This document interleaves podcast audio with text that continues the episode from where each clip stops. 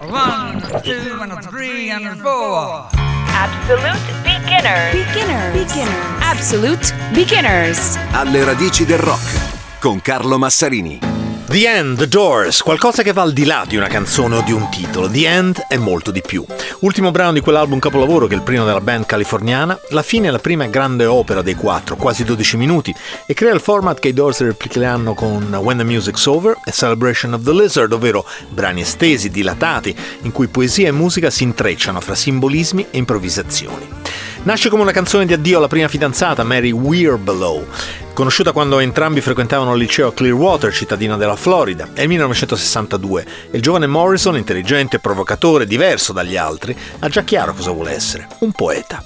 Camera da letto invasa da libri, fra cui quelli dei suoi riferimenti letterari, Burroughs, Blake, il pittore Hieronymus Bosch, Norman Mailer, Nietzsche, Mark, Rimbaud, Aldous Huxley, Jack Kerouac. Quando si trasferisce a Los Angeles per studiare cinema all'università, Mary lo raggiunge, ma presto i suoi eccessi alcolici e quella che lei definisce la sua parte più oscura, autodistruttiva, creano una frattura. Lei parte per l'India, perdono contatto.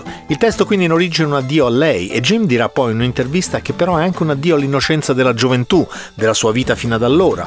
Questa è la fine, meravigliosa amica, la mia unica amica la fine dei nostri elaborati progetti, di tutto quello che esiste. Nessuna sicurezza, nessuna sorpresa. Non guarderò mai più nei tuoi occhi. Ma The End presto si allarga e diventa una performance nella quale Jim comincia a improvvisare la sua poesia estremamente visuale, simbolica, oscura, onirica, imbevuta nei miti classici dell'antichità.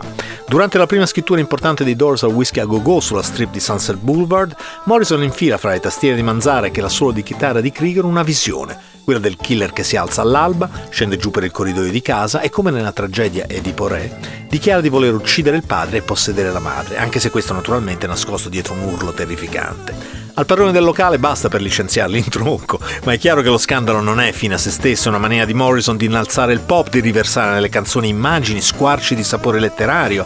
Dirà sempre che più che una rockstar voleva essere creduto e apprezzato, appunto, come poeta carismatico, sciamanico, sempre sospeso fra performance di successo e fallimenti da eccessi, spesso deriso e parodiato per prendersi troppo sul serio. A mio parere però Jim e i Doors sono stati una band come poche altre in quel breve quinquennio 67-71. Le versioni dal vivo di The End raccontano della sua loro intensità, della capacità di tenere in mano il pubblico, di suscitare violenza e ribellione, di portare il teatro nelle performance e proprio per questo di renderle imprevedibili, estreme, senza freni. Secondo Densmore, il batterista, le intenzioni di Jim con quella citazione dipica erano di uccidere tutto ciò che non ci appartiene, alieno alla nostra natura, e di abbracciare la realtà delle cose, la nostra vera essenza. Qualunque sia ciò che evoca, e Morrison stesso lasciava aperto ogni interpretazione, The End con il suo fluire fra jazz, poesia, raga indiani è la quintessenza dei Doors e della musica psichedelica di quegli anni. Nostro Absolute Beginner di oggi, The End, 1967, The Doors.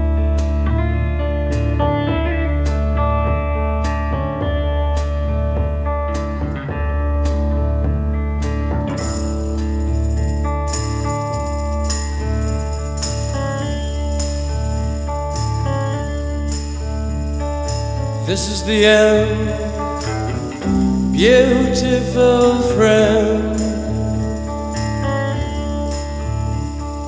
This is the end, my only friend, the end. www.virginradio.it